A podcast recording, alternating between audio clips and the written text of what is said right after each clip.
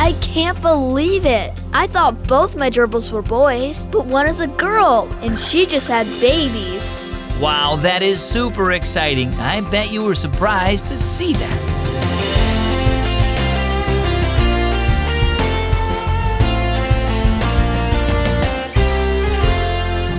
I hope you're having a great day today. My name is Zach, and you're tuned in to the one and only Keys for Kids. Do you think God answers prayer? Like, what if you wanted baby gerbils? If you prayed about it, God might surprise you if you have a little faith. King David had more than a little faith. Before he was king, he was hunted by King Saul, who wanted to kill him.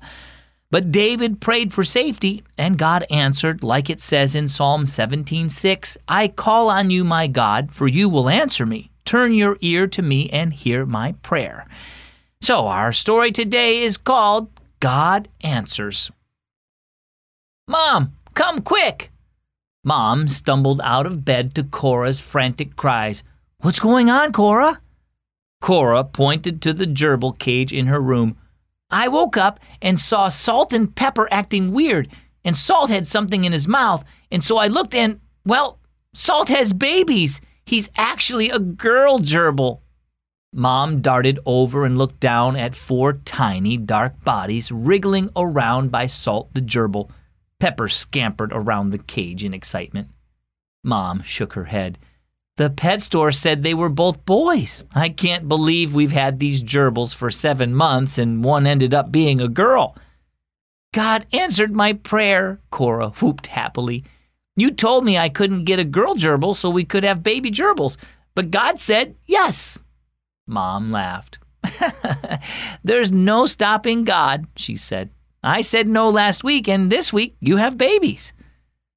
God doesn't always answer yes, though, Cora said quietly. Sometimes he says no, like when I asked if we could keep my friend Marissa from moving away. Mom gave Cora a hug.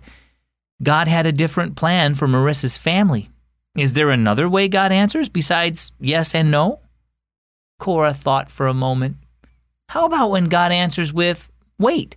Like when God promised Abraham that he would be the father of many nations. Even though he was 99 years old, God said he and his wife Sarah would have a son. Abraham laughed at first, and so did Sarah, probably because they had waited for such a long time and were pretty old.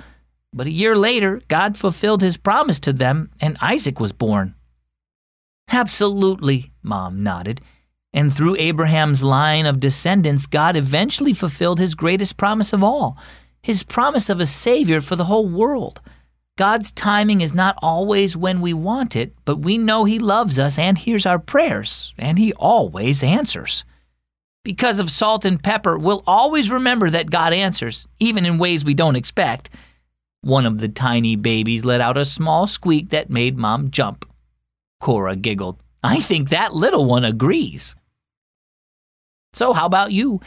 Do you ever wonder if God is listening to your prayers? When God doesn't answer the way you want him to or in your time frame, it can be tempting to assume he isn't listening. Isaiah 55 verses 8 and 9 tell us that God's ways are higher than our ways. While we may only be able to see a fraction of the picture, God sees it fully. He loves to give his children good things and will often go above and beyond what we can imagine. So go to him in prayer and ask. He is listening. Our key verse is Psalm 17 6. I call on you, my God, for you will answer me. Turn your ear to me and hear my prayer. And our key thought God hears and answers prayer. If you ever have a question about God or anything else, you can send them to me and I'll do my best to answer right away. Plus, your question could be featured in the next Keys for Kids print devotional. Send your questions to keysforkids.org slash heyzach. I'm Zach. This is Keys for Kids.